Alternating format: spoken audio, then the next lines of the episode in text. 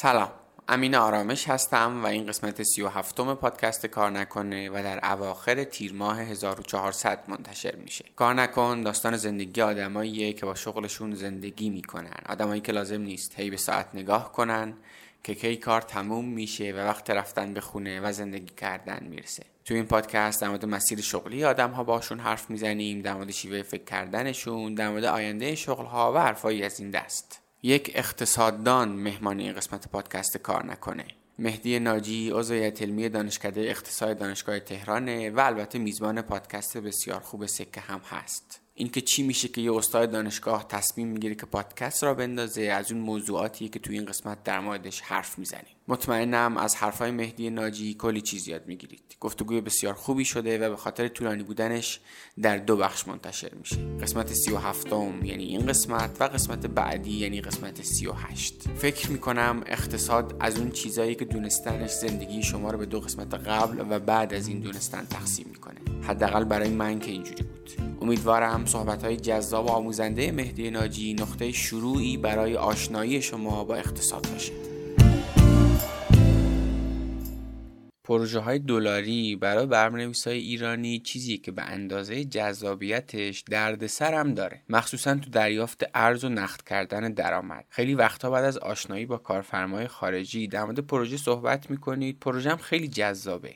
ولی آخرش چون راه مطمئنی برای پرداخت ندارید یا پروژه کنسل میشه یا انتقال پول براتون خیلی پرهزینه میشه. WinTalent یه پلتفرم freelancing بین المللیه و این مشکل رو برای شما حل می‌کنه. سرویسی رو ارائه کرده که توش می‌تونید پروژه های خارجیتون رو داخل پلتفرم بیارید تا مبلغش رو به ریال دریافت کنید. در این حالت پروژه به صورت خصوصی به پلتفرم اضافه میشه و بقیه freelancer ها نمی‌تونن روش پیشنهاد بدن. همچنین از سرویس پرداخت امنم استفاده می‌کنید و خیالتون از پرداخت شدن پول پروژه راحت میشه. کمیسیون پلتفرم هم تو این حالت خیلی کمتره. برای استفاده از این سرویس کافیه توی wintalent.com به عنوان freelancer ثبت نام کنید و لینک دعوت کارفرما رو دریافت کنید. WinTalent به واسطه همکاری با IranTalent امکان انجام پروژه های دلاری برای برنامه‌نویسای ایرانی رو هم فراهم کرده که می‌تونن درآمد خودشون رو به ریال دریافت کنن. حتما یه سر به سایتشون بزنید و پروژه های مختلفی که تعریف شده رو ببینید. لینک سایتشون رو توی توضیحات پادکست براتون می‌ذارم. wintalent.com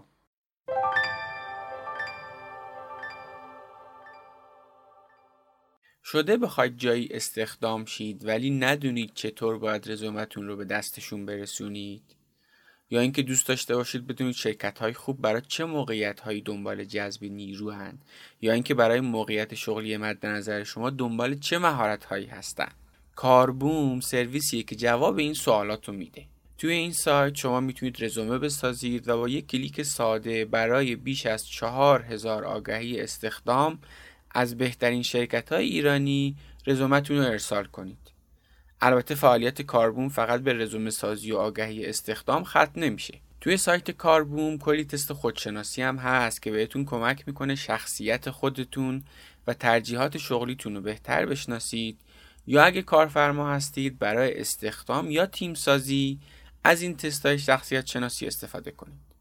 یه بخش دیگه هم به اسم معرفی شرکت ها دارند که اونجا می‌تونید با تاریخچه شرکت ها و فرهنگ سازمانیشون آشنا بشید و حتی تجربهتون از کار کردن یا حضور تو جلسه مصاحبه با شرکت رو ثبت کنید و تجربه بقیه هم بخونید. مجله کاربوم هم نزدیک هزار تا مطلب در مورد دقدقه های مختلف شغلی داره که حتما به دردتون می‌خوره. کاربوم، لینکدین و اینستاگرام فعالی هم داره و تعامل مخاطبینش با پستاشون زیاده و این یعنی مطالب مفیدی اونجا می‌ذارن. لینک سایت و شبکه های اجتماعیشون رو توی توضیحات پادکست براتون می‌ذارم. حتما به سایتشون سر بزنید و از سرویس های متنوعشون استفاده کنید.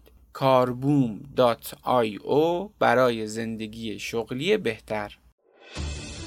حالا مادامی که ما اینو درک نکنیم که آقا اگر می‌خواهی رفاه داشته باشی باید ارزش افزوده تولید کنی. چه فرد چه در مقیاس فردی چه خانوادگی چه جامعه. مادامی که ارزش افزوده تولید نکنی نمی‌تونی مرفه باشی. یکی اینکه اول از همه تو تو هر جهنمی هم که زندگی بکنی که من ایران رو نه خراب شده می‌دونم نه جهنم می‌دونم نه این اشتباه نشه ها. ولی می‌خوام بگم تو هر جهنمی هم که زندگی بکنی چه اشکال داره بگی آقا کاری دارم می‌کنم که دوستش دارم؟ می‌تونم بگم 5 6 ماه پیش دانشجوی ارشدی داشتم که دانشجو بود. دانشجو یعنی چی؟ یعنی یه کار فول تایم داره که درآمد نداره علل قاعده. بیرون دانشکده کار می‌کرد و حقوقش معادل حقوق دستمزد هیئت علمی بود. دانشجوی کارشناسی ارشد اقتصاد معادل و از این مثال ها کم نیست. سلام به مهدی ناجی بسیار خوش اومدی به رادیو کار نکن. سلام مرسی از شما در خدمتم من خیلی خوشحالم که بالاخره فرصت شد که با شما حرف بزنیم. این یکی از بدهکاری های ما بود توی پادکست کار نکن که همیشه توی ذهن من بود که یه بار با یه اقتصاددان حرف بزنیم و چه فردی بهتر از شما که هم توی این حوزه معلم دانشگاه هستید هم این ضرورت رو درک کردید که توی دنیای امروز توی فضاهای جدید هم باید اقتصاددان ها حضور داشته باشند. شما پادکست بسیار خوب سکر رو دارید و فکر می‌کنم گفتگوی بسیار خوبی بشه بازم ممنونم که اومدید به گفتگو از اینجا شروع کنیم که مهدی ناجی کیه؟ ببخشید قبل از اینکه شروع کنیم من این نکته بگم. جانم. شما گفتی که اقتصاددان خوبی هستی. به ذهنم رسید همینجا این نکته رو روشن بکنیم. معمولا یه کمی سر این استفاده از لغت دانشمند و اقتصاددان و اینها ما توی ایران یه گیجی خاصی داریم. وقتی که مثلا به امثال من میگن اقتصاددان علل قاعده من باید بگم نه من اقتصاددان نیستم اقتصاد خانده هستم. به خاطر اینکه انگار اقتصاددان یک مقام شامخ خاصیه ولی واقعا اینطور نیست. بنابراین اجازه بده من اقتصاددان بودن رو با این توضیح از تو بپذیرم که چی؟ که من اقتصاد خوندم و تخصصم اقتصاده. ممکنه اقتصاددان خوبی نباشم ولی اقتصاد خوندم. به همین معنی و با همین تعریف و تعبیر یک دانشجو دکتری اقتصاد هم اقتصاد دونه. حتی میشه گفت یک کارشناسی که کارشناسی فقط کارشناسی اقتصاد داره و داره توی این حوزه کار می‌کنه اقتصاد دونه. بنابراین اقتصاد دون بودن یا اقتصاد دان بودن یه چیزی معادل مکانیک بودن نجار بودنه. یه تخصص نسبیه و می‌تونه خوب و بد باشه. بنابراین خیلی تعریف خاصی نیست. بنابراین من اینو میپذیرم که به این معنی اقتصاددان هستم ولی همه اقتصاددان ها می‌تونن خوب یا بد باشن. گفتم بعد نیست توضیح اینجا بدیم مرسی از این توضیح. چون فکر کنم با این کلی هم کار داریم. این در ادامه حرف می‌زنیم که حالا فکر می‌کنم شما با این قضیه موافق باشید که خوبه که اقتصاددان ها بیان بشینن جلوی مردم حرف بزنن. وقتی ما یک مقام شامخی برای اقتصاددان قائل بشیم از این منظر که خیلی شخصیتی داره شاید خود اون گفتگو سختتر بشه. بسیار خوب. از اینجا شروع کنیم. یعنی ما معمولا اینجوری شروع می‌کنیم که چون پادکست کانکن در مورد شغله مسیر شغلی مهمان ما چطوری بوده از کجا شروع کرده؟ معمولا هم با تحصیلات دانشگاهی. حالا اگه احساس می‌کنید قبلش هم سابقه شغلی داشتید قبل دانشگاه که احساس کنید لازم اونها هم بگید و بعدش دیگه تحصیلات دانشگاه تا برسیم به امروز. چی بگم که خیلی حرف نزده باشم؟ ببین من از دانشگاه با رشته فیزیک شروع کردم. هیچ موقع هم وقتی که رفتم رشته فیزیک رشته فیزیک رو هم با علاقه زیاد شروع کردم انصافا به خاطر اینکه توی دوره دبیرستان خیلی تحت تاثیر یک سری تفکرات فلسفی و جهانبینی و اینها بودم و به احساسم این بود که توی فیلدی که من دارم میرم که ریاضی خوندم نزدیکترین شاخه بهش فیزیکه و رشته های مهندسی یه جورایی نمی‌دونم سطح کم تری دارن. اگه می‌خوای خیلی عمیق و حرفه‌ای و درجه کار بکنی و دانشمند واقعی بشی باید بری فیزیک بخونی به هر جهت تنها دغدغه‌ای که نداشتم شغلم بود حقیقتش. رفتم فیزیک و خب خیلی دوستش داشتم فیزیک و انصافا واقعا لذت بردم ازش ولی هرچی جلوتر می‌رفتم انگار روی واقعی و تلخ دنیای واقعی خودش رو من نشون می‌داد و احساس می‌کردم که انگار و فیزیک دونها رو هم بعضی وقتا نه همیشه احساس می‌کردم که توی دنیای دیگه ای هستن و انگار از دانشکده فیزیک وقتی می اومدی بیرون از دنیای میای توی دنیای دیگه. همش اینطور نبود و حداقل توی اون دنیایی که حداقل من تجربهش کردم اینجور. ولی خب دوستش می داشتم واقعا اون فضا رو. یه مدتی درگیر این چالش با خودم بودم و تا اینکه بکنم اوایل کارشناسی بود تصمیم گرفتم تغییر رشته بدم. مشورت می‌کردم با اساتید دانشکده فیزیک صنعتی اصفهان. که انصافا اساتید خوبی داشتیم. انصافا اساتید خوبی داشتیم. شاید خود این اساتید خاطرشون نباشه که من در این مورد ها باشون مشورت کردم. مثل دکتر سامانی عزیز دکتر لوران دکتر شهبازی دکتر اکبرزاده. رفتم با اینها مشورت کردم و توی این ت... یعنی عزم کرده بودم به تغییر رشته ولی که کجا برم هنوز نمی‌دونستم. یا می‌خواستم از فیزیک پرواز کنم برم یک فضای انتظایی تر یعنی انگار فاصله بیشتر بشه به دنیای واقعی که می‌شد فلسفه و فضاش برام داغ بود. یا اینکه فرود بیام تو دنیای واقعی ببینم چه خبره که تنها چیزی که جلو چشمم بود مدیریت بود. ولی انگار تصمیم گرفته بودم که پله بعدی من نباید توی فیزیک باشه. اساتید دانشکده فیزیک در این که منو مجاب بکنن که توی فلسفه یعنی سمت فلسفه نرو واقعا موفق بودن. من حرفایی که از این بزرگواران شنیدم واقعا تو ذهنم هست. حالا و جالبم بود و گذار بود. حالا شاید لازم نباشه صحبت کنیم. و خلاصه رفتم مدیریت. رفتم مدیریت. با بدبختی زیادم رفتم مدیریت. چون که من تا اومدم تصمیم بگیرم یه کمی دیر شده بود. دیگه شده بودم دانشجوی سال اول فیزیک صنعتی اصفهان. ببخشید کارشناسی ارشد فیزیک صنعتی اصفهان. یعنی کارشناسی ارشد توی فیزیک شروع کرده بودم. و بعد تصمیمم دیگه داشت اجرایی می‌شد. ولی علا رقم حالا توصیه دوستان و نزدیکان که حالا اینم بگیر ارشدت هم بگیر بعد هر کاری می‌خوای بکنی بکن. دیگه تصمیمو گرفته بودم که تغییر رشته بدم. به هر بدبختی بود که باز دوباره به نظرم خیلی مفصل بحثش از فیزیک صنعتی اصفهان رفتم MBA علم و صنعت. یا علی چطور؟ اینکه چطور میشه دانشکده رو عوض کرد رشته رو عوض کرد و این چیزها.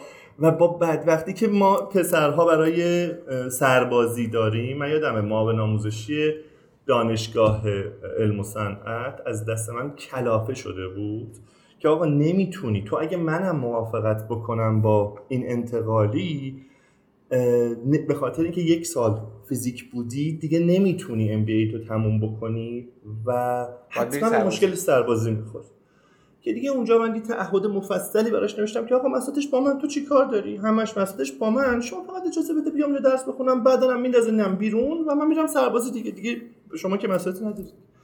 خلاص بگذاریم از این. دیگه رفتم علم و صنعت ام بی خوندم که دوره خوبی نبود اصلا. تقریبا هیچ یاد نگرفتم. علت خب، اصلی سالهای اولی هم بود که ام بی ای اومده بود نه؟ آره آره دانشگاه صنایع ارائه می‌کرد خوبم نبود. یعنی خوب که ارائه نمی‌شد اصلا ولی حالا غیر از اینکه خوب ارائه می‌شد یعنی شاید یه بخش قابل توجهی از اینم که به درد من نخورد این که خود من هم به اندازه کافی طالبش نبودم. چون تو اون دوره درگیر کار شده بودم و توی شرکت یه شرکت بازرگانی بود که پدرم مدت ها در واقع داشت و اونجا فعال بود. منم اونجا درگیر کار شده بودم دیگه. یعنی رسما می‌تونم بگم که کار تمام وقتی اونجا داشتم. مسئولیت در واقع مدت اجراییشو به نوعی داشتم و درس رفته بود توی حاشیه برای من. و همین خاطر می‌خوام بگم این که اونجا چیزی یاد نگرفتم توی اون دوره همشم نندازم گردن دانشگاه. علم و صنعت دانشگاه خلاصه تا یه جایی همش هم تو ذهنم این بود که چون فضای کارم دوست داشتم همش هم تو ذهنم این بود که من اون سوپرمنی هستم یا باید باشم که هم درس و هم کار رو ادامه بدم. ولی وقتی که موعد پایان حال درس ها رو پاس می‌کردیم شب امتحانی موعد دیگه دفاع شد و این آدم نه عملا کاری که دارم می‌کنم کار خیلی کم عمق و بیخودیه و اینجوری نمیشه. و تکلیف خودم رو روشن بکنم. اینجور که یادمه یکی دو ماه به خودم ددلاین دادم که در این مورد تصمیم بگیرم که بالاخره می‌خوای چی کار کنی؟ یا درس تو می‌خوای ادامه بدی یا کار.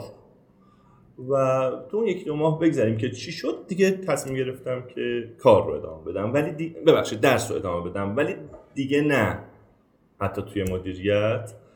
و تصمیم گرفتم برم با وقت بیشتر احتمالا.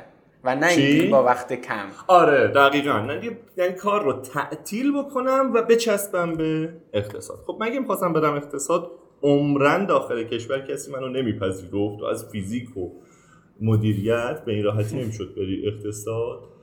و ضمن اینکه از قبل هم خیلی تمایل داشتم که خارج از کشور ادامه تحصیل بدم. اینه که apply کردم. apply کردم برای رشته اقتصاد. که خود این apply کردم که چطوری میشه و اینها بازم داستانش مفصله ولی یه نکته رو فقط بگم اون background ی که توی فیزیک داشتم نه توی مدیریت خیلی چرا؟ مدیریت هم یه بخشی ولی background ی توی فیزیک داشتم هم وضعیت درسیم و هم حجم ریاضیاتی که ما خونده بودیم به دانش فنی که داشتیم خیلی توی در واقع کمک کرد به من که بتونم مستقیم وارد رشته اقتصاد بشم.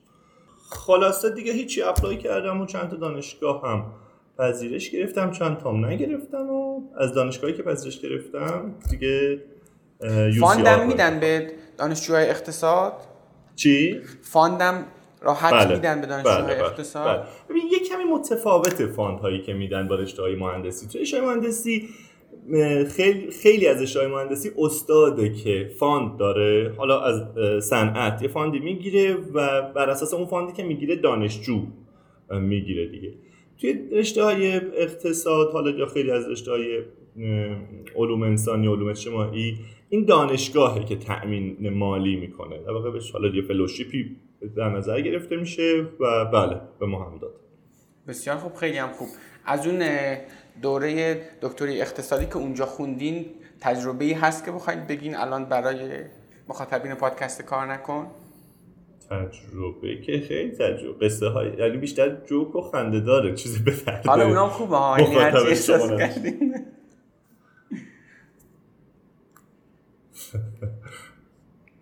ببینید یه سوال اینه که واقعا یکی یکی دو تا تجربه است ولی یعنی دو تا خاطره است. ولی خاطره ها بیشتر میگم بیشتر خنده داره. به نظرم خیلی ضرورت نداره ولی اگه بخوای یک شوک میگم.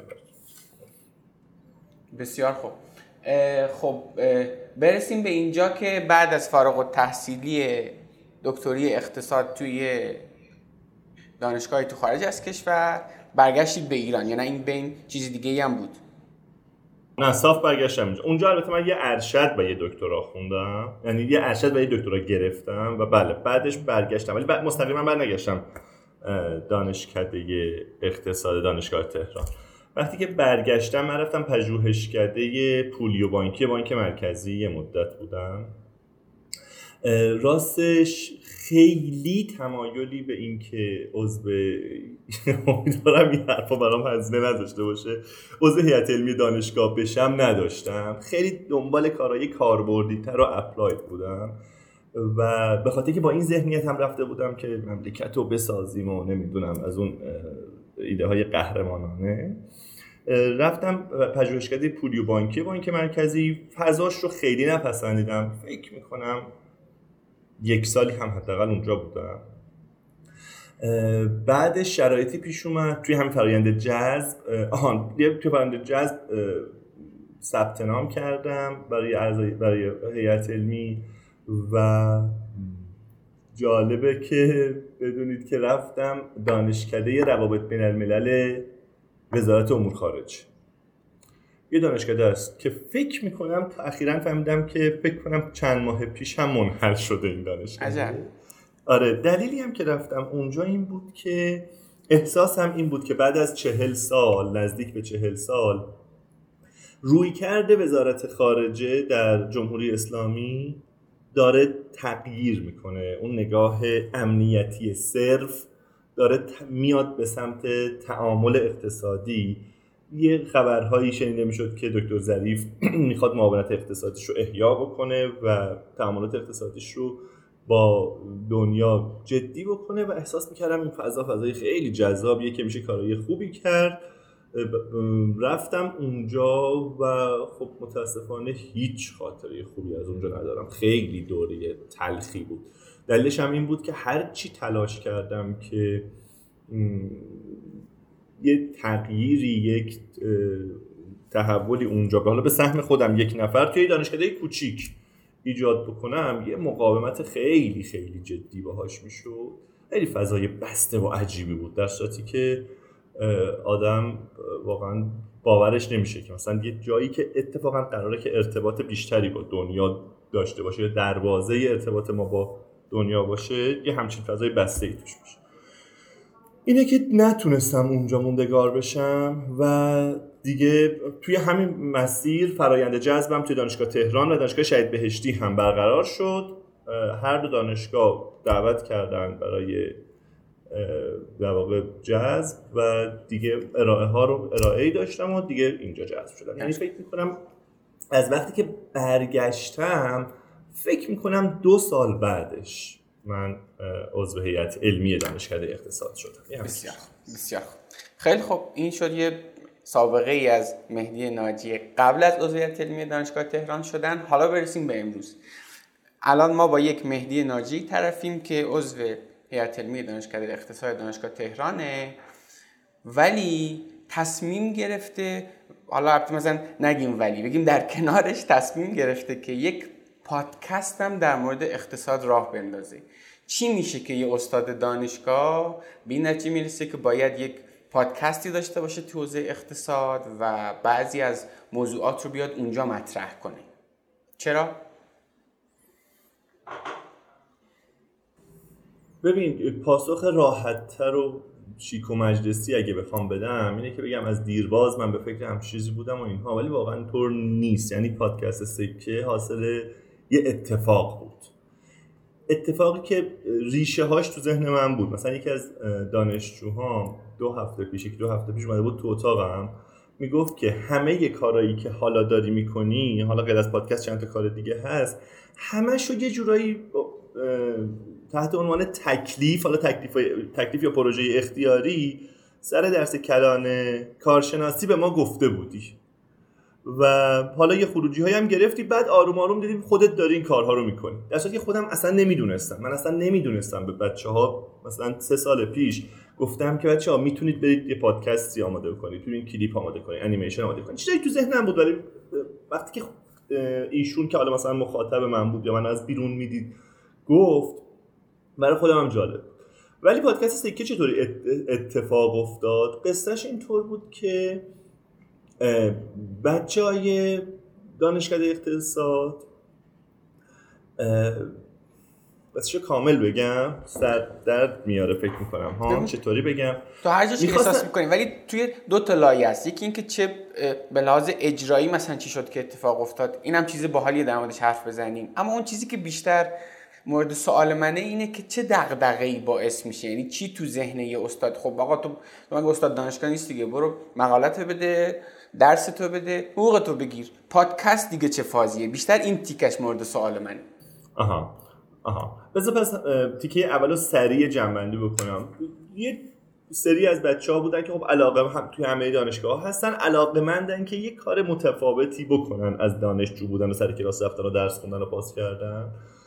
و نمی‌دونم با چند تا استاد دیگه هم صحبت کرده بودن یا نه ولی با من که صحبت کردن بیشترم ایده از اینجوری که یادمه از سمت یک نشریه دانشجویی بود. که من گفتم نشریه دانشجویی کسی نمی‌خونه و واقعا به من می‌گفتن بخون بهشون می‌گفتم چشم می‌رفتن یه هفته بعد میومدن خوندیم نه نخوندم و اینها. دیگه برای اینکه تشویقشون بکنم گفتم چرا یه کاری نمی‌کنید که واقعا دیده بشی کاری نمی‌کنید که کار باشه. دقیقا. و حالا توی صحبت ها ایده رفت به سمت پادکست. پادکست هم قرار نبود. حالا اینجور که یادمه باز. از روز اول من نفره اولش باشم یا میزبان در ثابتش باشم. قرار بودیم بچه ها برن دیگه پا گفتی رو با افراد مختلف در تنظیم بکنن و ضبط بکنن و منتشر بکنن. جلسه اولش من پیشنهادم بهشون این بود که خوب من توی جلسه اولش میام و یه گفتگویی با علیرضا عبداللهزاده با هم انجام اون موقع من درگیر پروژه در واقع مشاوره می‌دادم به حال یک نهاد دولتی برای همین بحث اصلاح نظامیارانه ها خیلی موضوع اصلاح نظامیارانه ها تو ذهنم جدی بود. علیرضا عبدالله سیاست گذاری خونده بود. راستی به نظرم کیس مناسبیه برای که باش صحبت کنید آدم بسیار خوشفکر و دوست داشتنی. بهش گفتم که میای گپ و گفتی با هم داشته باشیم. علیرضا پایه گفت آره میام. در مورد چی؟ در مورد اصلاح نظام یارانه ها گفت باش میام با هم صحبت می‌کنیم. بدون هیچ آمادگی قبلی. بچه های بچه های زرنگی بودن. گفتن که فکر کنم اینجوری که یادمه علیرضا قرار بود بیاد تو اتاق من توی دانشکده. ولی بچه ها گفتن که یه جای دیگه ما دیدیم. تو بیا اونجا. گفتم بچه آبرو ما نبرید کجا می‌خواین ما رو ببرید؟ گفتن بیا نگران نباش. وقتی که آدرس رو دادن رفتم دیدم یه استودیو داره دانشگاه تهران که بچه ها رزرو کردن رفتم توی استودیوی حرفه‌ای. توی مسیر من به ذهنم رسید که چرا؟ اصلاح نظام یارانه ها یکم سوال کلیتر و جدیتر و ملموستر برای مردم بپرسیم که چرا سیاست گذاری اقتصادی تو ایران شکست می‌خوره و به جایی نمی‌رسیم خیلی وقت پیش. گفتم الزام مثل همیشه پایه شروع کردی به صحبت کردن. ضبط کی شد و خودمون شنیدیم به چند نفرم نشون دادیم خیلی پسندیدن. و این بازخوردهای خوبی که گرفته شد و تشویقی که از طرف بچه ها شد ما رو به این سمت برد که چرا ادامش ندیم؟ ادامش ندیم. چرا ادامش ندیم و چرا خودتو میزبان ثابتش نباشی که دیگه شد این چیزی که بله. این نکته اول. در مورد پاسخ سوال دومت هم بخوام خیلی سریع یه چیزی بگم. ببین این که چرا پادکست پادکست هم توی گفتم یه اتفاق بود. می‌تونست چیز دیگه باشه. می‌تونست برنامه تلویزیونی باشه می‌تونست حالا هر چیز دیگه باشه. چیزی که برای من جذابیت داشت بخوام بگم بیش از اینکه یک برنامه کاملا مدون اقلانی باشه یه حس یه, چیزی تو طبیعتم. و اونم این که اولا خیلی دوست دارم تعامل بیشتری داشته باشم با آدم های بیشتر.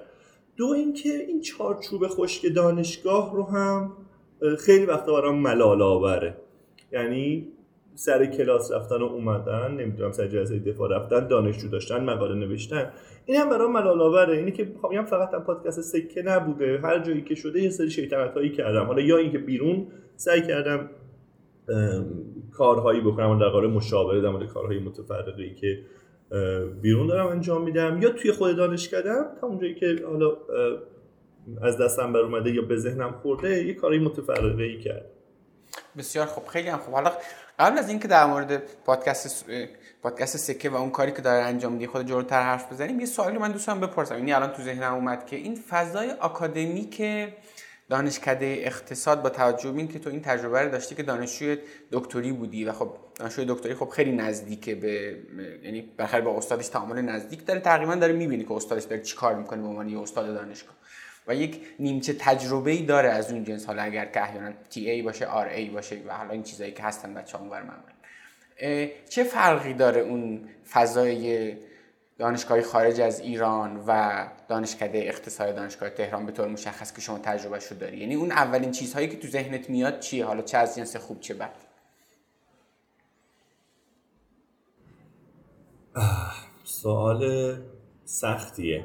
پاسخش روشنه ها. یه کمی گفتنش برای اینکه حالا سوء تفاهم پیش نیاد و اینها سخته. ببین بذار حالا من چیزی که یکی دو تا نکته که به ذهنم می‌رسه رو بگم به خیلی متفاوته. یعنی عضو هیئت علمی یک دانشگاه دانشگاه خوب در یک کشور توسعه یافته بودن با عضو هیئت علمی یک دانشگاه در یک کشور در حال توسعه مثل اونم مثل ایران بودن خیلی متفاوته. اصلا دو تا چیز کاملا مجزاست و به نظرم هر گونه مقایسه ای مقایسه اشتباهی مثلا من خندم می‌گیره وقتی که مثلا تعداد مقالات یک استاد رو در دانشگاه فرض کن UCLA مقایسه می‌کنن با دانشگاه شریف یا تهران یا جایی دلیلش چیه؟ دلیلش اینه که یک کسی که توی دانشگاه در کشور توسعه یافته داره کار می‌کنه به عنوان استاد دانشگاه داره روی مسائل موجود در همون کشور که یه جورایی نزدیکند به اج دانش به لبه دانش کار می‌کنه. بنابراین کارش معناداره. داره روی مسئله های معتبری کار می‌کنه که مسئله های جامعه خودشه. خب؟ و یه جورایی لبه دانش با لبه نیاز جامعه به هم نزدیکن ولی وقتی میای تو کشور در حال توسعه می‌بینی که نه همون کتاب فرض کن خورد و کلان مقدماتی در کارشناسی همون کافیه برای حل حل مثلا 70 80 درصد مسائل کشور. بنابراین تو می‌خوای research بکنی باید چی کار بکنی؟ یه بخش قابل توجهی از در واقع research تو معطوف میشه به موضوعاتی که واقعا مسئله جدی جامعت نیست و یا باید باز بری با رقابت بکنی. همیشه اینطور نیست ها. یعنی این هم بگم مثلا تو اقتصاد مثلا کسایی که کارهای تجربی و empirical می‌کنن لزوما اینطوری نیستن. ولی اگه یه کمی بخوای کارهای تئوریک تر بکنی خیلی فا... خیلی فاصله زیاد میشه. اینه که تو می‌تونی بشینی مقاله بنویسی می‌تونی research بکنی ولی فقط مقاله می‌نویسی برای مقاله نوشتن یا برای اینکه توی Google Scholar تعداد citation ات تعداد مقاله هات بیشتر بشه و بگی که آقا من اصلا یه عضو هیئت علمی هستم که این کارها رو می‌کنم. ولی اگه واقعا برات مهم باشه اون اثر بخشیه نه. دیگه اصلا یه جورایی به یه بنبست فلسفی می‌رسی که من چرا؟ چرا دارم همچین کاری می‌کنم؟ این یه تفاوته که آزاردهنده است واقعا برای ماها تفاوت دوم اینه که پولی که تو به عنوان دستمزد در یک به عنوان وضعیت علمی در یک دانشگاه در کشوری مثل ایران می‌گیری نسبت به پول در واقع درآمدی که یا دستمزدی که یه استاد عضو هیئت علمی در دانشگاه یک دانشگاه توسعه یافته کشور توسعه یافته داره خیلی متفاوته. اونجا من دانشجو بودم زندگیم راحت میچرخید مشکلی نداشتم ماشینمو میخریدم نمی‌دونم زندگیم هیچ دقدقه و نگرانی برای گذران زندگیم نداشتم با دو تا بچه. و فقط دانشجوی تحصیلات تکمیلی بودم. ضمن اینکه دانشجوی تحصیل تکمیلی وضع خیلی خوبی اونجا ندارن ولی دغدغه هم نداشتیم وقتی اومدم ایران در واقع یه جوری ارتقا پیدا کردم. عضو هیئت علمی شده بودم ولی سه چهار برابر اونجا باید میدویدم. و خیلی ساده بگم که اصلا زندگی با اون دستمزده نمیچرخه. می‌تونی قناعت پیشه بکنی ولی خب اگر که یه کمی نخوای قناعت پیشه کنی یا بخوای یه کمی مرفه در زندگی بکنی بدترین شغل شغل در واقع عضو علمی بودن. باید بریم توی بخش خصوصی. خب این یعنی چی؟ ممکن بگی چه ربطی داشت؟ این یه انگیزه جدی میشه برای اینکه تو کار بیرون بکنی. و کار بیرون کردن یه کمی یه جنبه مثبت داره یه جنبه منفی. جنبه مثبتش اینه که یه کمی با دنیای واقعی نزدیک میشی. یعنی من به شدت معتقدم. اساتیدی که بیرون کار می‌کنن آدم های واقع گراتری آدم هایی که کمتر گوش تلخن کمتر بیشتر شبیه آدم های واقعی میشه لمسشون کرد میشه باهاشون حرف زد میشه باشون تعامل کرد. ولی کسی که میمونه توی دانشکده همون اتفاقی که برای فیزیک گفتم میفته بعد از یه مدت احساس و هیچ تعاملی با بیرون نداره بعد از یه مدت احساس خود برتربینی بهش دست میده که مردم نمی‌فهمن هیچ کس نمی‌فهمه. این عمق و نمی‌دونم گستره دانش منو کسی نداره و دیگه کم کم دیگه باهاش حرفای یومیه رو هم نمیشه این یه جنبشه یه جنبه مثبتشه ولی جنبه منفیش اینه که به هر حال یه فر... یک هزینه فرصتی داره. تو زمانی که می‌ذاری برای اینکه کار بیرون بکنی یا کارهای متفرقه بکنی این دقیقا همون زمانیه که می‌تونستی بشینی توی دانشکده و research بکنی. و به همین خاطر یک کمی هزینه اینجوری داره. ولی از این جهت می‌خوام بگم که تفاوت بین یک position هیئت علمی توی دانشکده توی ایران خیلی متفاوته با position معادلش توی کشور توسعه یافت. مرسی خیلی خوب بود. حالا من می‌خوام بدونم که الان با توجه به شناختی که ازت پیدا کردیم ظرف همین چند دقیقه صحبت کردی که دوست داری آدمی باشی که یه کار مفید انجام میدی تو ذهن خودت اینا چجوری به تعادل رسیده؟ بالاخره یه بخشیش اینه که به عنوان استاد دانشگاه یه خورده کار research باید انجام بدی تدریس باید داشته باشی. یعنی خودت الان داری چیکار می‌کنی و چجوری به تعادل رسیده؟ وقت تو چجوری صرف می‌کنی برای کارهای مختلف؟ تو قبلا داشتی مهمونی که عضو هیئت علمی باشه؟ نه. داشتم؟ آخ آخ آخ داشتم؟ نه. نه نه نداشتم. ببین می‌دونی چرا می‌پرسم؟ این یه جوری چیزایی که دارم میگم حسم اینه ها که یه جور انگار اسرار مگوه یعنی چیزایی که انگار که باید بین خود اعضا باشه جایی گفته نشه. اینکه حقوق ها کمه اینکه باید بیرون کار کرد اینکه یعنی یه جورایی احساس می‌کنم دارم به خود قرمز نزدیک میشم. ولی تو پرانتز بگم ها من خودم به من یه آدمی که خیلی نزدیک بودم به کرسی استاد دانشگاه چون فکر کنم بهت گفتم من خودم انصرافی آره. هم از مقطع دکتری خیلی در مورد این حرف زدم. حداقل به لحاظ عددی دقیقا من تو چندین قسمت مقایسه کردم. گفتم می‌دونم مثلا product manager آوردم مثلا تو کافه بازار داره کار می‌کنه و گفتم این آدم دو برابر استاد دانشگاه داره حقوق می‌گیره. بچه‌ها این سیگنال حقوقی رو بدون در مورد این یه خورده حرف زدم ها. یعنی مثلا از این جنس مثلا مقایسه ها. یاد دقیقا همین اصطلاح ماشین تولید مقاله رو چندین بار من به کار بردم در مورد اساتید دانشگاه با احترام به همه اساتیدی که دارن کار ارزش آره این این این حرفا اصلا از احترام و جایگاه اینها چیزی کم نمی‌کنه. ولی مثلا من می‌تونم بگم 5 6 ماه پیش دانشجوی ارشدی داشتم که دانشجو بود. دانشجو یعنی چی؟ یعنی یه کار فول تایم داره که درآمد نداره علل قاعده. بیرون دانشکده کار می‌کرد و حقوقش معادل حقوق دستمزد هیئت علمی بود. دانشجوی کارشناسی ارشد اقتصاد معادل و از این مثال ها کم نیستن. چی شد که اینو گفتم؟ آها اسرار مگوها رو می‌خواستم بگم یکی دو مورد شد که چطوری به تعادل رسیدم. ببین من تصمیمم مسیری که برای زندگی خودم فعلا در نظر گرفتم و دارم روش تو این مسیر میرم اینه که شما به هر حال برای اینکه عضو هیئت علمی بمونی لازمه که دانش دانش بروزی باشه. یک. و یه سری پیش نیازهایی رو یه سری کوالیفیکیشن های پیش نیاز نیست سری معیارهایی رو هم پس بکن. و ولی دو تا مسیره. یکی اینکه می‌تونی متمرکز بشی روی اینها.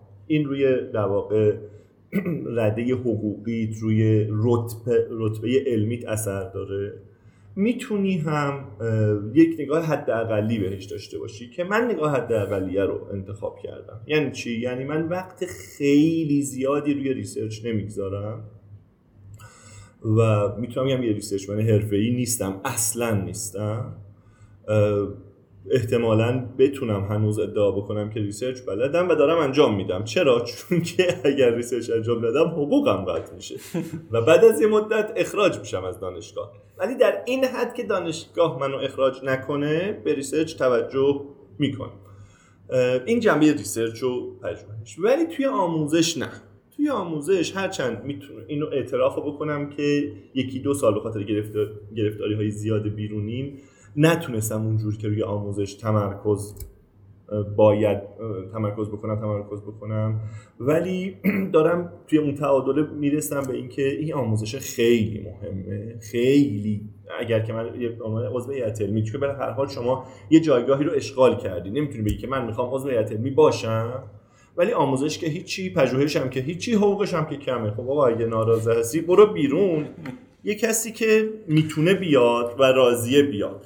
به همین خاطر می‌خوام بگم این موضوع رو این رو درک می‌کنم. ولی به عنوان رسالت در واقع یک استاد دانشگاه تمرکزم رو بیشتر دارم می‌ذارم روی آموزش. دقت بکنیم اینو. آموزش شما نمی‌تونی دانش به روزی نداشته باشی تا, ب... تا معلم خوبی باشی. اونم توی دانشگاه ها اینو, اینو دقت بکنید اگر میگم ریسرچ رو به حد اقل رسوندم این اصلا به این معنی نیست که ریسرچ نمی کنم یا معتقدم کار زائدیه. اصلا لازمه و ضروریه برای یک عضو هیئت علمی. ولی اینکه شما بری به سمت یک تولید انبوه مقاله نه به این سمت اصلا اصلا نرفتم و به جد هم ازش فراریم.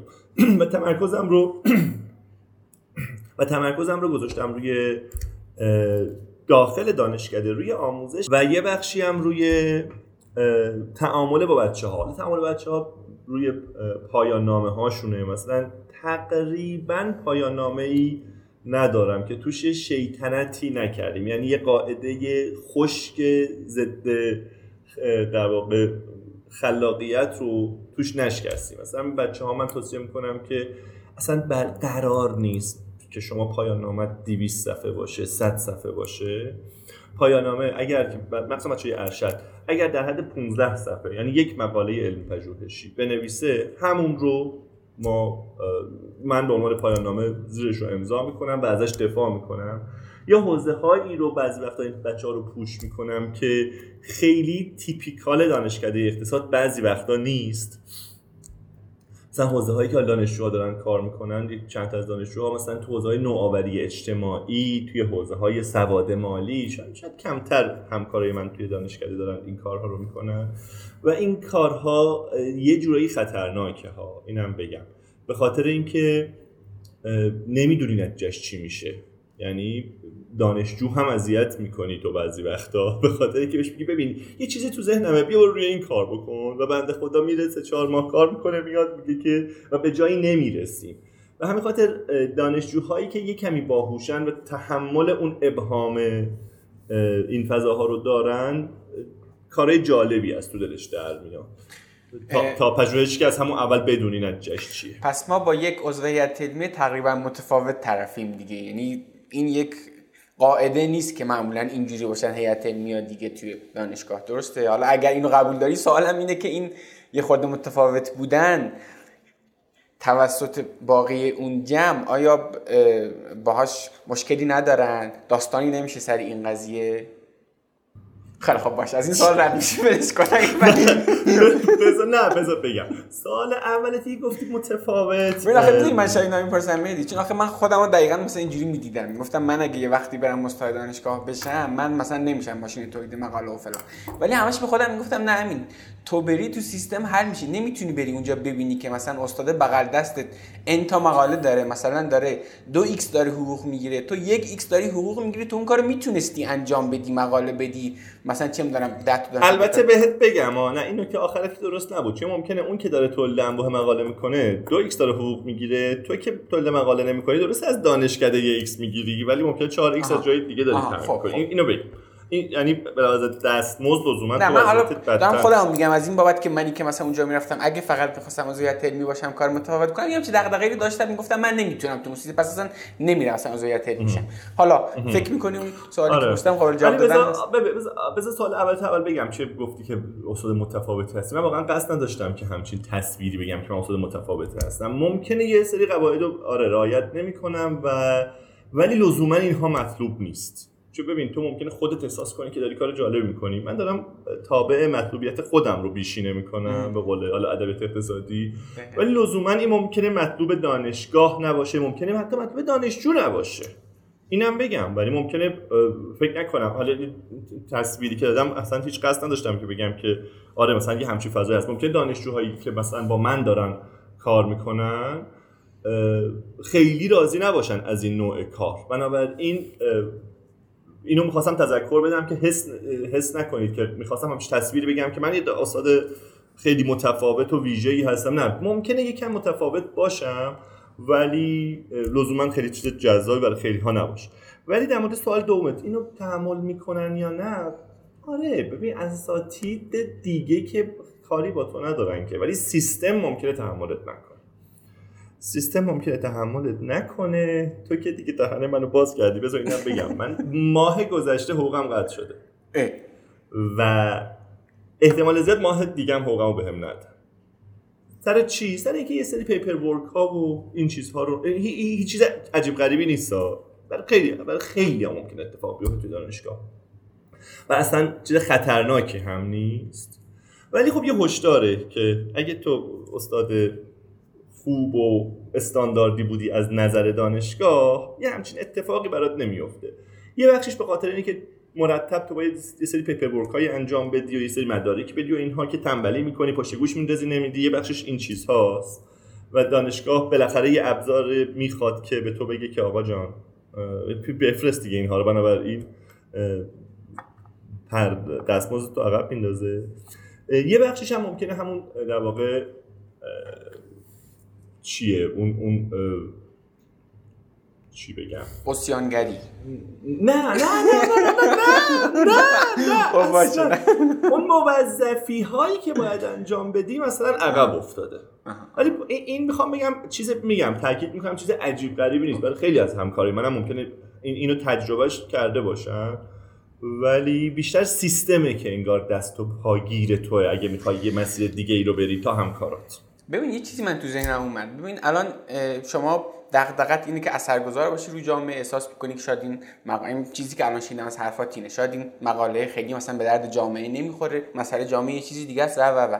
حالا یه سوال. اساسا نهاد دانشگاه که داره حقوقش رو و خرجش رو حالا بخش اعظمش داره از جامعه داره می‌گیره. یعنی از جیب مردم داره پول می‌گیره که اون سیستم بچرخه. چرا خودش یک سیستمی درست کرده که اگه یه فردی باز می‌خواد برگرده یه کاری برای جامعه بکنه توسط اون سیستم دفع میشه و بهش میگن آقا حقوق تو قطع می‌کنیم چرا اصلا اینجوری شده؟ نمی‌دونم تونستم منظورم برسونم؟ آره تونستی منظورت برسونی. فقط من قبلش چیزی بگم. اجازه پخش اینو بعدا با, با منه دیگه. یعنی من می‌تونم بگم پخش نشه. خب بذار اگه فکر می‌کنی به اونجا قراره برسیم نه؟ نه نه بس نه اینو, اینو جدی گفتم. بذار صحبتمون رو بکنیم. باش. راحت حرف بزنیم بعد تصمیم بگیریم. آره اصلا فایل اصلا بهت میدم هر جا احساس کردی چیزی اصلا اونها رو حذف می‌کنیم. ببین اون چیزی که حالا پاسخ اینو بذار یه جوره یه جوری بدم بگم که نسیخ بسوزه نکباب.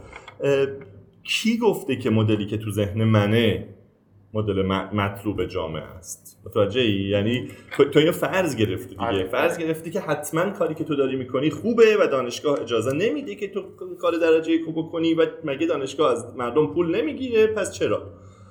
آره. از این نظر حتما بالاخره یه, یه تفکری پشت اون هست سیستم پشت در واقع اون مدل هست و لابد دارن به این چیزها فکر می‌کنن. بنابراین من ترجیح میدم به جای اینکه به این ف... البته نقدهای جدی بهش هست نمی‌خوام بگم طبعا من از نوع کارم معلومه که منتقدم و نقدهای علنی زیادی هم به نظام فعلی دانشگاه هست که دانشگاه داره.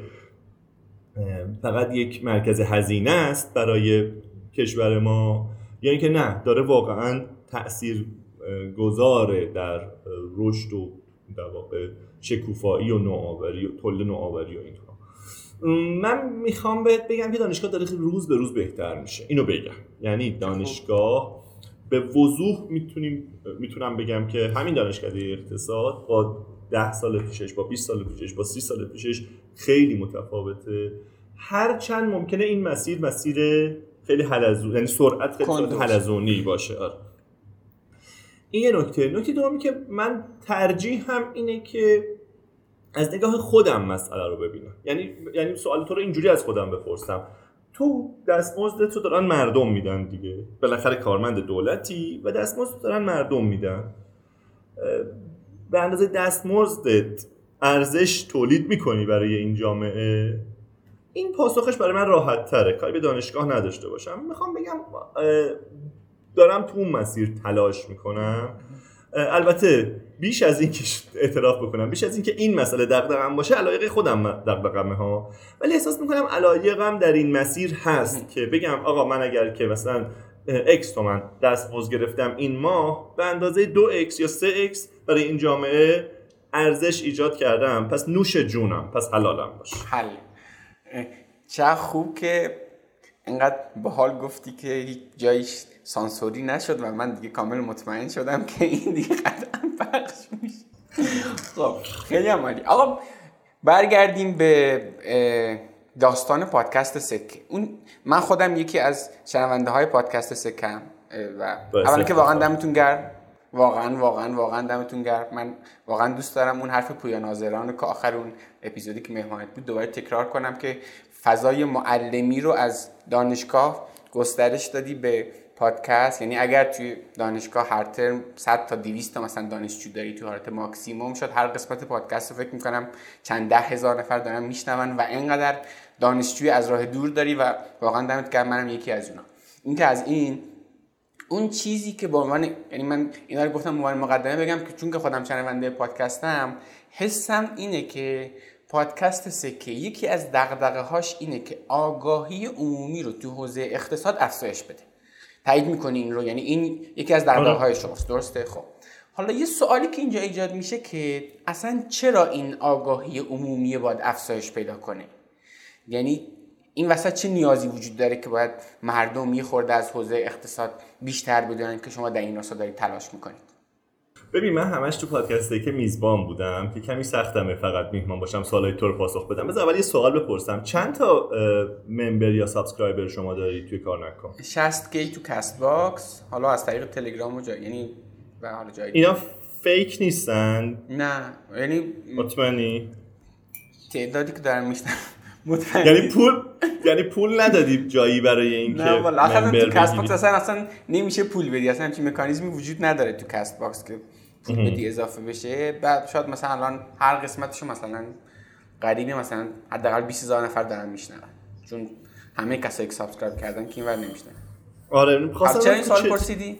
به خاطر اینکه اگه fake نباشن اینا همشون باید بیان سکه گوش بدن. خب من همینو می‌خوام بگم دیگه. تهش اتفاقا من من همینو می‌خواستم در انتها بگم. می‌خواستم بگم آقا اصلا من اصلا این قسمت رو گذاشتم. یکی از انگیزه هام اینه که برید آقا جون پادکست سکه بشنو حالا مثلا تو می‌خواستی لفافه بگی برید بشنوید. من کاملا شفاف میگم. آقا برید پادکست سکه بشنوید. نه آقا من اصلا لفافه نبود. من میگم من می‌خوام بگم اگه شما یه اپیزود کار نکن رو از دست بدید چیزی از دست ندادید. ولی یه اپیزود سکر رو از دست بدید خیلی چیز مهمی از دست دادید. منم تایید ولی ب- منم تایید نه آقا من شوخی کردم بریم سراغ چرا آگاهی عمومی. بذار من اینو بگم یه دقیقه واسه من اینو بگم. ببین حالا اینو من تو گفتگوهای که دیگه از بچه هم گفتم. ببین فکر می‌کنم که اون روز یه حرف بالی گفتی گفتی که دیوونه ها همون پیدا می‌کنن. یعنی اون تیکه ای که من فکر می‌کنم به واسطه دغدغه هایی که داریم. یعنی مثلا احساس می‌کنیم آقا یه کاری بکنی. من خودم اومدم پادکست کار نکنه راه انداختم. مثلا چیزایی که مثلا تو ذهنم اینه که بیام مثلا به آدم ها چند تا نمونه آدم واقعی نشون بدم. میگم آقا ببین مثلا یه همچین مسیر شغلی هم هست و می‌تونی مثلا بری مهارت یاد بگیری و فلان و اینا. و حالا برین آقا ارزش آفرینی کنید شغل داشته باشید و و و. ولی یک چیزی توی ذهن من هست. اینکه تمامی این فعالیت ها از جنسی که یه شغلی داشته باشی که بهش علاقه داشته باشی و شغل و فلان اینا همه اینا تو فاز دو توسعه کشور محسوب میشه. یعنی اون چیزی که تو ذهن منه حالا نمی‌دونم چقدر درست باشه. ما تو فاز یک نیاز داریم که یک حداقلی از ثبات اقتصادی و سیاسی رو داشته باشیم. یعنی اگر که وضعیت کشور ما بشه ونزوئلا بشه سوریه شاید خیلی مثلا مثال تکراری باشه واقعا. ولی من فکر می‌کنم که خیلی ما از اونا دور نیستیم اگر که بد عمل کنیم. اگر ما بشیم شبیه اونا دیگه من بیام یه پادکست بزنم آقا کار نکن به دنبال علاقت باش دیگه مثل شوخیه واقعا. یعنی توی اون فضا. اینی که من احساس می‌کنم جنس کارهایی که شما دارید انجام می‌دید از جنس افزایش آگاهی اقتصادی یا مثلا با علی آردم که حرف زدم از جنس افزایش آگاهی تاریخی جامعه اینا تو فاز یکه و شماها دارید به نفع من دارید کار می‌کنید. اینی که من ازتون بسیار بسیار ممنونم. یعنی احساس می‌کنم جنس فعالیت ها پیش نیازی اینه کارهایی که ما داریم انجام میدیم. اگر مثلا اینا نباشه و ما اون اصلاح ساختاری که انشالله به تبع این آگاهی اقتصادی و حالا به تبع این که بالاخره جمهوری اسلامی هم یه تکونی به خودش میده. اگر مثلا اینا اتفاق نیفته همه فعالیت هایی که من و خیلی دیگه دارن انجام میدن دیگه هیچ معنی نداره. اینه که من دارم میگم که شنیدن پادکست سکه به نظر خود منم از پادکست کار نکن. شنیدنش به نظرم ارجحیت بیشتری داره. یعنی ارجحیت داره. همین. نه من واقعا واقعا به خدا شوخی کردم. مثلا همچی قصدی خب. نداشتم. ولی دقیقا اون تو ذهن خودم بوده من گفتم ها یعنی دقیقا همین آره هست تو آره. ذهن من. حالا در موردش ببین تو حرفی که زدی دو سه تا لایه داره. بذار من سریع امیدوارم خیلی به سخنرانی نیفتم. سریع سعی می‌کنم این سه رو بگم. یکی این که اول از همه تو تو هر جهنمی هم که زندگی بکنی که من ایران رو نه خراب شده می‌دونم نه جهنم می‌دونم نه این اشتباه نشه ها. ولی می‌خوام بگم تو هر جهنمی هم که زندگی بکنی چه اشکال داره بگی؟ آقا کاری دارم می‌کنم که دوستش دارم. من این کارو دوست دارم. آقا من تعامل با مردم رو با مردم که دارم میگم یعنی این عمومی کردن اقتصاد رو کردن چیزی که بلدم رو و در مورد چیزی که بلدم و علاقه دارم با همه حرف زدن رو دوست دارم. این بنابراین اینو می‌خوام بگم بعضی وقتا ما به خاطر اینکه خیلی علاقه مندیم که خودمون رو قهرمان جلوه بدیم اینو اصلا نمیگیمش و میگیم نه من متعلق به مردمم برای مردم نه. اولین انگیزه من که من لذت می‌برم. و واقعا خودم چیز یاد می‌گیرم. اینم بگم ها. یعنی چون در مورد اینم خیلی به من خیلی به من نقد شد. اولین بار یعنی شاید بگم اصلی ترین و اولین ترین منتقد حالا دیگه نه بنده خدا منتقد نیست ولی اولین بار پدرم بود. که بهش گفتم که همچین کاری می‌خوام بکنم. گفت ببین این کار در شأن تو نیست.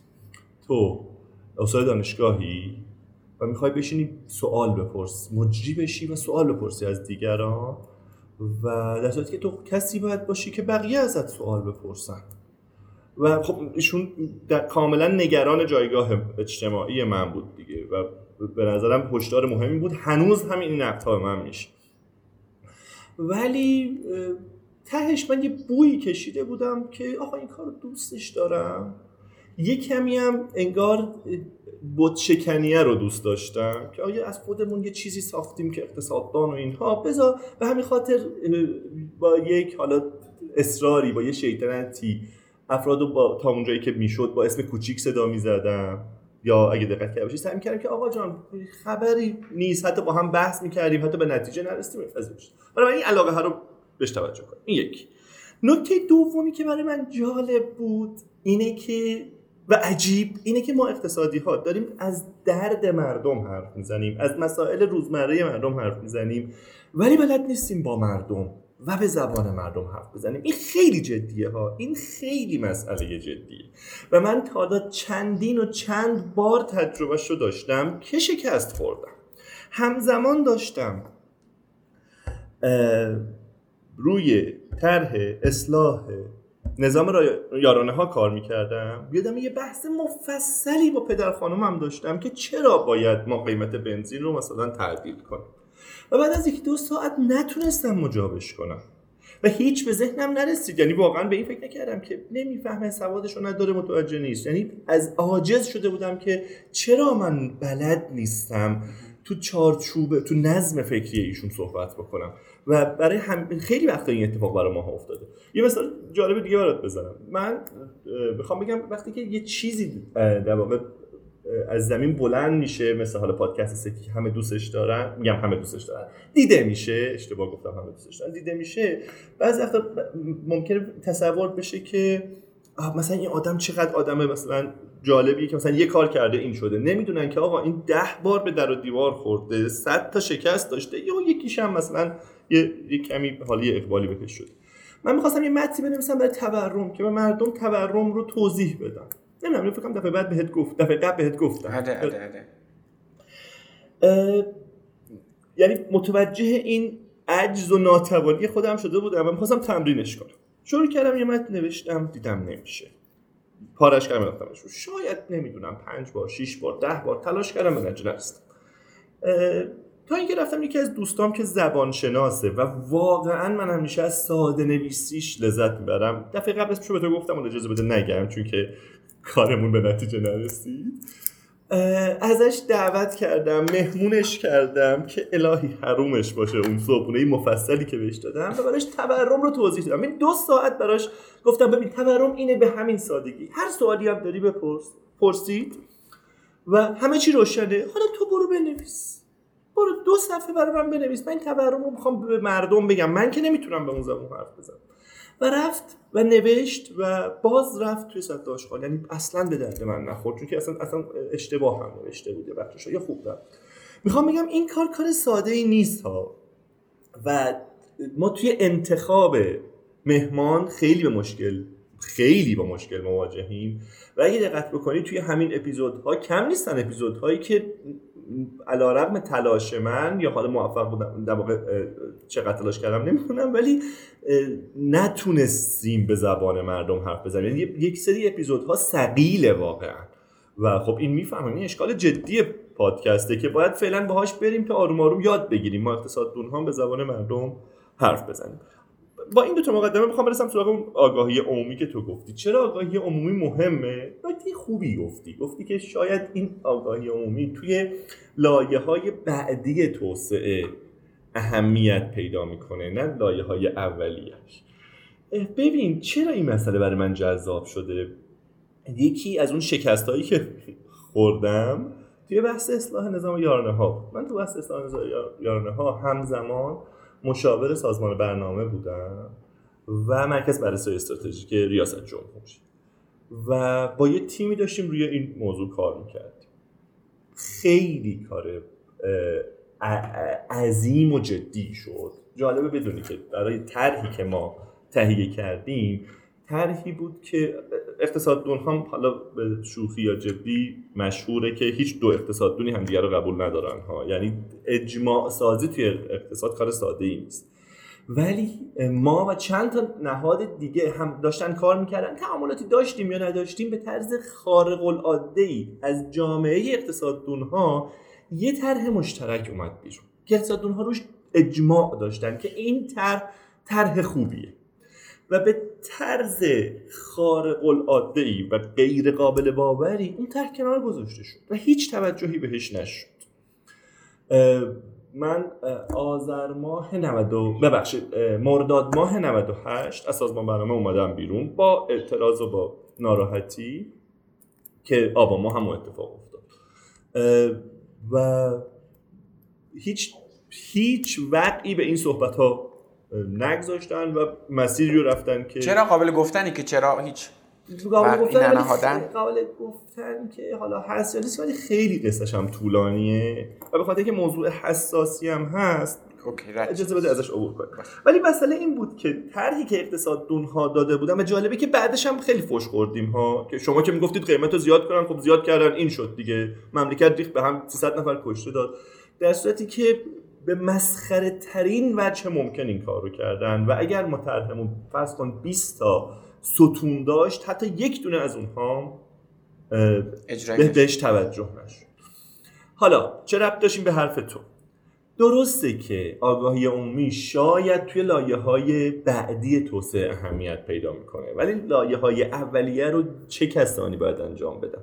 باید یه دانش منسجمی یک قدرت منسجمی یک ثروت منسجمی باشه که این اتفاق بیفته. وقتی تو نمی‌بینی این رو می‌بینی که اون قدرت منسجم انگار که اون اقلانیت لازم یا انگیزه لازم رو نداره برای اینکه به سمت توسعه بره. خب ممکنه مسئله دیگه ای رو انتخاب بکنی. میگه که من میرم از طریق آگاهی عمومی میام هزینه های اشتباهات این در واقع قدرت رو افزایش میدم. و شاید اینجوری بتونی کمک بکنی. به اینکه همون لایه لایه اولیه بهتر انجام بشه. وگرنه حرف تو درسته. اگر که این لایه های اولیه عاقلانه تر پیش می‌رفت شاید خیلی راحت و آگاهی خیلی به صورت ارگانیک اتفاق میافتاد یا بهش می‌رسیدیم ولی اینکه امثال من به این نتیجه که یعنی یه جایی سرخورده شدیم از اثرگذاری در رأس قدرت یا جاهایی که توان بیشتری دارن و اومدیم با اینکه با مردم حرف بزنیم یه دلیل اصلیش این. بسیار خوب. ببین من دوست دارم خود مستاقی تر حرف بزنیم. یعنی خیلی به فکرم نباشه که مثلا به صورت مختصر بیه احساس می‌کنی وقتی بیشتر هم لازمه واقعا بست بده موضوع رو. اینه که در قالب یه مثال یا مثلا دو تا مثال. شاید همین مثلا مثال تورم مثلا خوب باشه. چرا این که آدم های مختلفی بدونن تورم چیه؟ به نفعشونه. الان لولای حرفات اشاره کردی گفتی که ممکنه هزینه سیاستگزار و حاکم افزایش پیدا کنه وقتی می‌خواد بعضی از سیاست ها رو اجرا کنه. یه خود مستاقی تر اصلا همین داستان تورم به نظرم اگر پایه‌ای بگو مثلا چیه و چرا این برداشت غلط مردم ممکنه به نفع کوتاه مدتشون باشه ولی بلند مدت به ضررشون باشه. بذار چند تا مثال برات بزنم. فقط هم تورم نه به تورم هم یه اشاره ای می‌کنم. مثالی که به ذهنم رسه آها یه مثال خوب شاید این باشه. اینو شنیدم از یکی از دوستانی که در واقع مدیریت مرکز افکار سنجی رو بر عهده داره چیزی که تو ذهنمه. یعنی اینو خیلی مستند نبین ولی قصه یه همچین چیزی بود که اگه اشتباه نکنم 50 60 درصد مردم ایران تلقیشون اینه که اگر که ما اگه مسئولین ما فساد رو بذارن کنار. یعنی مسئول مسئولین ما آدم های مدیر و مدبر و کارآمد و پاک دستی باشن. ما چهار ساله یعنی در یک دوره ریاست جمهوری می‌تونیم به رفاه آلمان برسیم. خب. این وقتی که من اینو شنیدم تن و بدنم لرزید. چرا؟ چون این نشان از یک انتظار داره. که اگر که ما مسئول پاک دست بگذاریم و حالا یک کمی هم مدیر می‌تونیم چهار ساله سطح رفاهمون به آلمانی که حداقل چهار برابر ما سال رفاهش برسیم این این حجم انتظارات به نظرم یکی از مانع های جدی برای توسعه است. که حالا دارم من یکی از کارهایی که کناره می‌خوام فقط کار کم نیست. یه چند تا محصول دیگه هم دارم روش کار می‌کنم که یکیش همینه در مورد این موضوعات حالا احتمالا موفق اگه بشیم توی کلیپ های مثلا دو سه دقیقه ای صحبت بکنیم که حالا یکیش همین. که نه واقعا قصه این نیست. تو اگر که آدم پاک دستم بذاری اگر که مدیرم باشه از اردر خوشبین ببخشید. آره دیگه خوشبینانش از اردر 40 50 سال زمان نیاز داری 40 50 سالی که اگه اتفاق بیفته تو تبدیل میشه به یه معجزه اقتصادی ها یعنی اگر که معجزه آور کار بکنی 40 50 سال زمان نیاز داری بنابراین وقتی که من اینو بدونم به عنوان شهروند ایرانی خب طبعا یه کمی بلند مدت نگرتر میشم. انتظاراتم از زندگی تغییر می‌کنه. متوجه هستم که یه سری مطالبات هم از حکومت هم تغییر می‌کنه. دقیقا دقیقا دقیقا. خب بنابراین مثلا این یه مثال. یه مثال دیگه که حالا شاید مربوط به تورم باشه. بذار بهتر از تورم مثال بزنم. قصه برق این بیبرقی های عجیب و غریبی که ما داریم باور کن مسئلهش خیلی مسئله ساده و روتینیه. ولی به یکی از دوستان می‌گفتم دیروز می‌گفتم که نمی‌دونم چند صد ساعت برنامه توی صدا سیما تولید شده برای به این موضوع پرداخته. ولی آیا یک دقیقه ریشه اصلی رو گفتن یا نه. هرچی شنیدیم چیه؟ یا یه اشاره به رمز از ارزها و ماینینگ بیت کوینه یا اینکه مصرفتون زیاده یا سوء مدیریته یا حتی این رو هم میگن که یکم نزدیک میشن به مسئله که هیچ سرمایه گذاری ایجاد نشده. ولی کسی به این فکر نمی‌کنه که آقا این سرمایه گذاریه با چه انگیزه ای بگه آدم دیوان است بیاد توی صنعت برق ایران سرمایه گذاری بکنه آدم عاقل مگه می‌کنه این کار رو؟ اصلا به همچین چیزی ما نمی‌پردازیم. خب این اگر که مردم این قصه رو بدونن یعنی یه جوری بفهمن که آقا قصه اگه من می‌خوام امروز برق داشته باشم باید سرمایه گذاری بشه. اگر قرار سرمایه گذاری بشه باید سرمایه گذاری یه حد اقلی از باش بصرفه. باید باش بصرفه. اگه من اینو بدونم خب حالا یه قرون دوزار بیشتر برای برقم دادن و تحمل می‌کنم. یا حالا در واقع قیمت عادلانش رو همیشه در موردش صحبت بشه شیوه ای باشه. من وقتی که بحث برق پیش اومد این نکته نکته جالبیه. برق خونه که رفت دفعه اول یه لحظه شک کردم که به خودم اومدم دیدم که من چند ماهی هست اصلا پول برق ندادم و بعد رفتم دیدم از نمی‌دونم انگار مرداد ماه سال گذشته نزدیک هشت ماه نه ماه حداقل من پول برق نداده بودم و خبر نداشتم و داشتم از انواع اقسام در خدمات برقی آره. استفاده می‌کردم و اصلا حالا فرض کن که این پول بخواد جمع بشه. خودم ترسیدم چند میلیون باید پول برم بدم و چرا زودتر نیومدن در خونه ما رو بزنن؟ و نگران این بودم که این که برق رفته به خاطر بدهی منه یا به خاطر حالا برق رفتگی هایی که همه دارن تجربهش می‌کنن. رفتم و به هر حال پیگیر شدم و اینها. فکر کنی چقدر بدهکار بودم بعد از 7 ماه؟ نمی‌دونم زیر 400 هزار تومن زیر 400 هزار تومن خب بابا خنده داره. یه بار تو میری یه رستوران با خانوادت حداقل اینقدر پول میدی.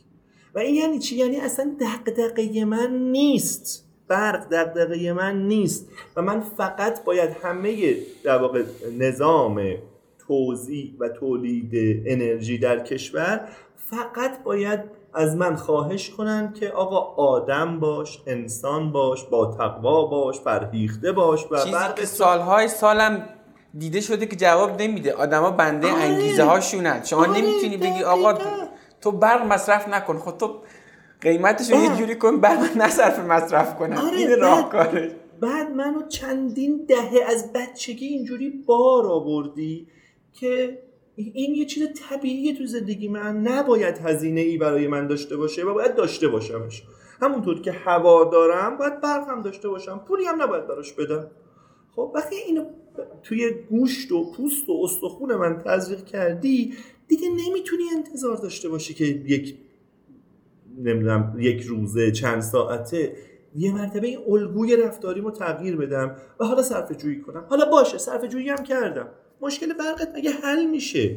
مگه حالا از این ماه هم پریدیم ماه آینده دو ماه بعدم پریدیم ماه بعدش مگه این مشکل حل میشه؟ می‌خوام بگم یه همچی جاهایی اگه آگاهی مردم مطالبهشون رو درست جهت بدن. یا یه, یه مثال دیگه حالا اون مربوط میشه به تورم. بحث سر افزایش حقوقه. افزایش حقوق افزایش حقوق گسترده کارمندا در صورتی که ببین ما باید اگه مردم اینو دقت نکنن من به نظرم متاسفانه این که ما ثروت زیرزمینی داشتیم باعث شده که منطق ابتدایی اقتصادی و طبیعی اقتصادی هم توی زندگیمون نقش نبنده ما توی اقتصاد همیشه میگیم که ما فری لانچ نداریم نهار مجانی نداریم. ولی بعضی وقتا زندگی ما جوری رفته که انگار شده که نهار مجانی هم داشته باشیم. به خاطر اینکه مشخص نبوده که هزینه ها رو از کجا میدیم. آقا نهار چیه؟ طرف سی سال صبحانه نهار سار نهار شام چی داشته مجید مثلا آره. رفته شده که مثلا شده کارمند دولت. خیلی مثلا دنبال هم نبودی کار و همچنان حقوقشو گرفته. و این و چهل سال کار نکرده. سی سال. سی سال کار نکرده و پول گرفته خورده. دقیقا. دقیقا. حالا مادامی که ما اینو درک نکنیم که آقا اگر می‌خواهی رفاه داشته باشی باید ارزش افزوده تولید کنی. چه فرد چه در مقیاس فردی چه خانوادگی چه جامعه.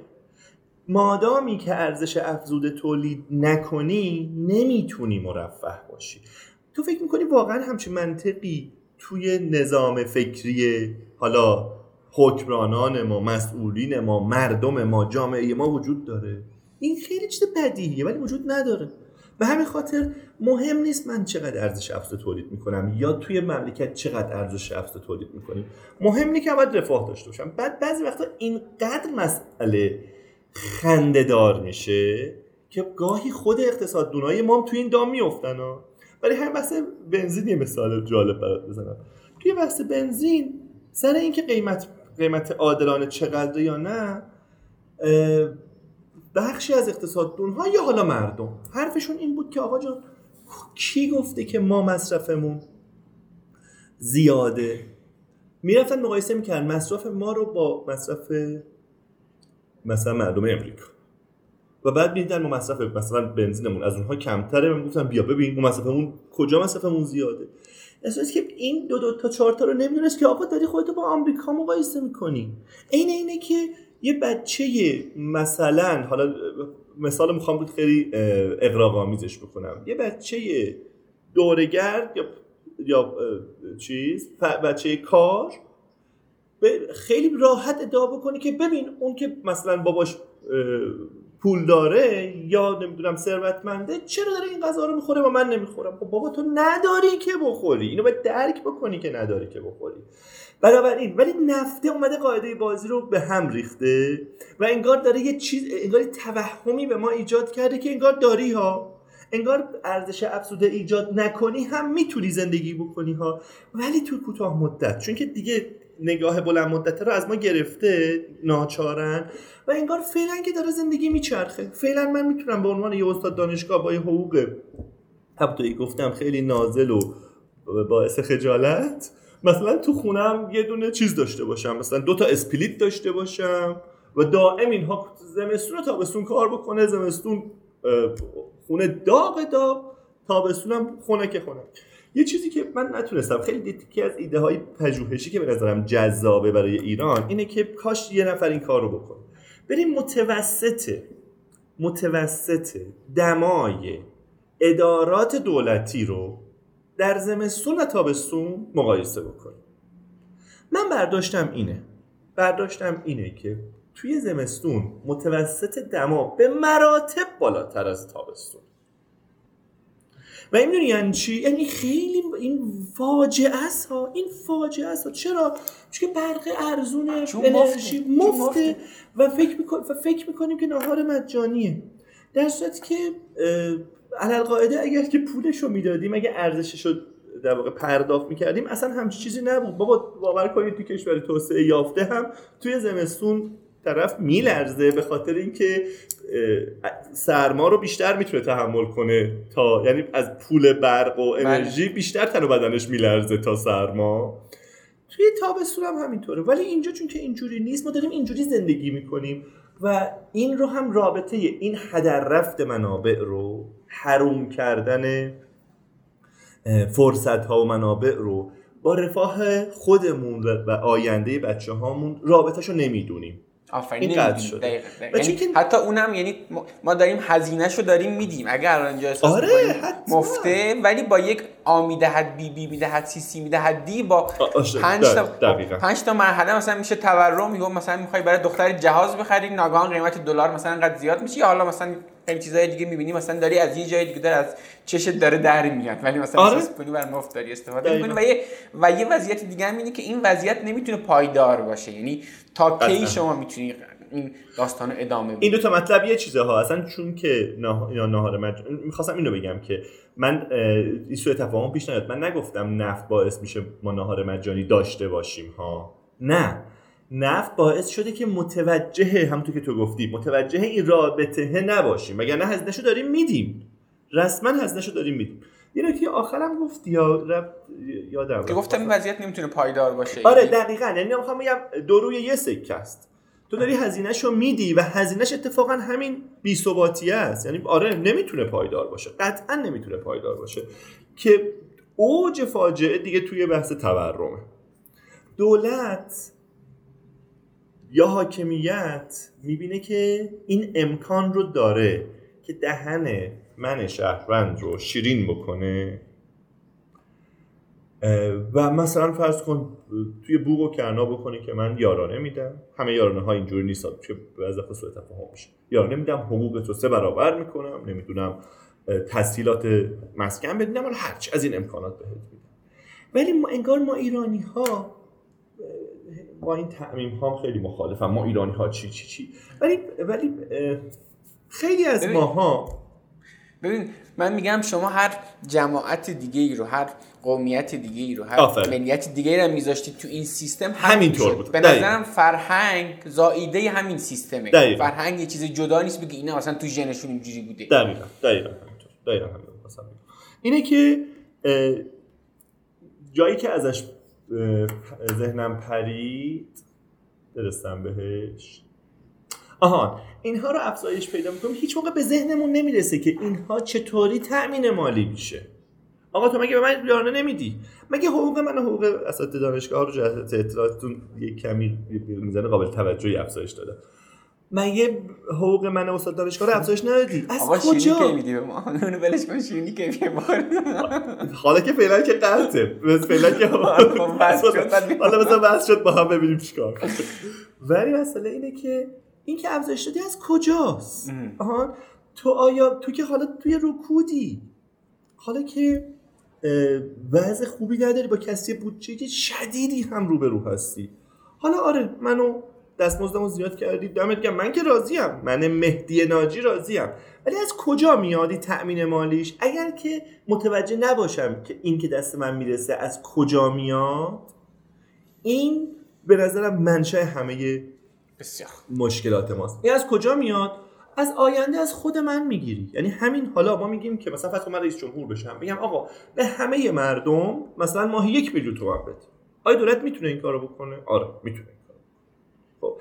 اگر که مسیرش رو درست نره و مکانیزم تأمین مالیش درست نباشه چه اتفاقی میفته اگر نباشه این نکته مهمه. ها ممکنه راههایی بشه پیدا کرد که مثل تامین مالیش منطقی باشه ولی سخته. بذار یه کمی اگزاجره می‌کنم که مطمئن باشم که نمی‌تونه. دو میلیون می‌خوام به همه ایرانی ها بدیم هر سال. آیا دولت می‌تونه این کارو بکنه؟ آره می‌تونه این کارو بکنه.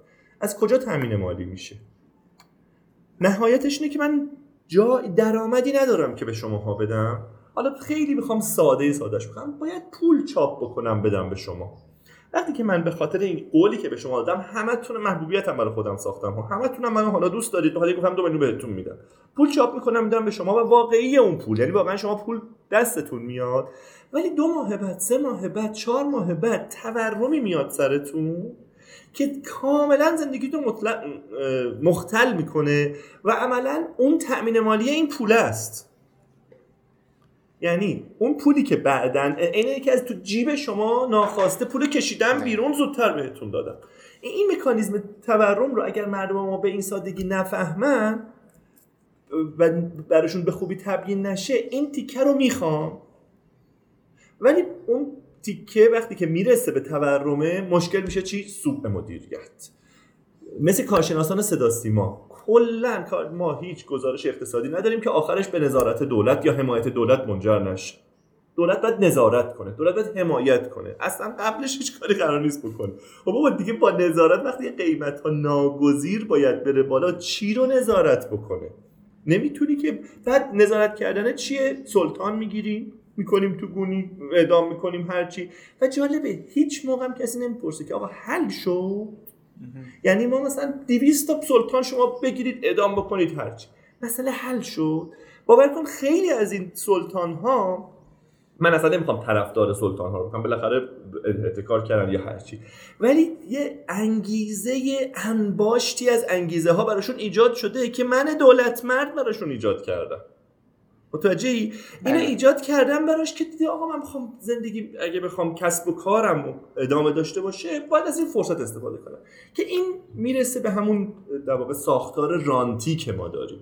یعنی هممون همه ما ایرونی ها فعلا درگیر اینیم که از کدوم رانت بیشتر استفاده بکنیم. و تو این زمینه هم خیلی متخصصیم خیلی خوب شدیم. به خاطر که دولت تبدیل شده به یک در واقع ماشین تولید رانت. بعضی از در واقع بخشی از منبع جدی برای در واقع این رانت خود منابع زیرزمینیه که داریم همین نفت و انرژی و اینهاست و یه بخشش هم خیلی از این سیاست ها و تصمیمات و قوانینه که وقتی قانون می‌ذاری می‌بینی یه رانت خیلی حجیمی برای یه ای از امروز دلار 4200 این, این یعنی چی؟ این یعنی من از امروز به یه عده خاص یه رانت هنگفتی میدم و یه عده و تعداد خیلی زیادی از مردم از اون بی بهرم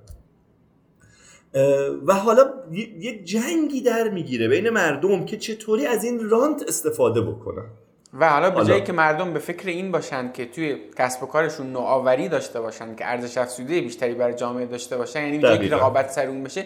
رقابت سر این میشه که من بشه لطایف الهیلی می‌تونم از این رانته بیشتر استفاده کنم. و این میشه زرنگی آدم. و زرنگی آدم این نمیشه که ارزش بیشتری خلق کنه. دقیقا. بعد مسئله چی میشه؟ توی جامعه ای که رانتی نباشه ارزش افزوده ارزش افزوده رو بذار تعبیر بکنیم به اینکه مثلا من ثروتمند بشم اگر من ثروتمند شدم به این معنیه که جامعه داره ثروتمند میشه.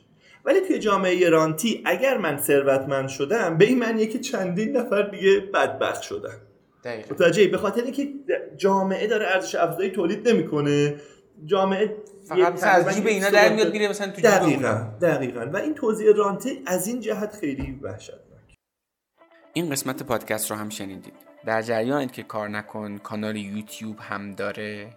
اگه تا حالا فقط گفتگوها رو گوش می‌دادید حالا می‌تونید ویدیو این گفتگوها رو هم توی کانال یوتیوب کار نکن ببینید. لینکش رو توی توضیحات پادکست براتون گذاشتم و البته با جستجوی خیلی ساده داخل یوتیوب می‌تونید کانال یوتیوب کار نکن رو پیدا کنید. اینستاگرام به کار نکنم دریابید. اونجا با استوری کردن قسمتی که دوست داشتید می‌تونید کار نکن رو به دیگران معرفی کنید. البته یادتون نره حتما بنویسید چرا از اون قسمت خاص خوشتون اومده. ممنونم از حامیان این قسمت مجموعه های وین تلنت و کاربوم. و ممنونم از شما که کار نکن رو میشنوید. به من لطف دارید. برام کامنت می‌ذارید. حقیقتا با دیدن هر دونه از کامنت های شما من کلی کیف می‌کنم و انگیزه می‌گیرم که این راه رو ادامه بدم. دمتون گرم که کار نکن رو هم میشنوید و هم به دیگران هم معرفی می‌کنید. امیدوارم شما هم داستان کار نکن خودتون رو بسازید و یه روز شما مهمان کار نکن باشید و از داستان شما بگید.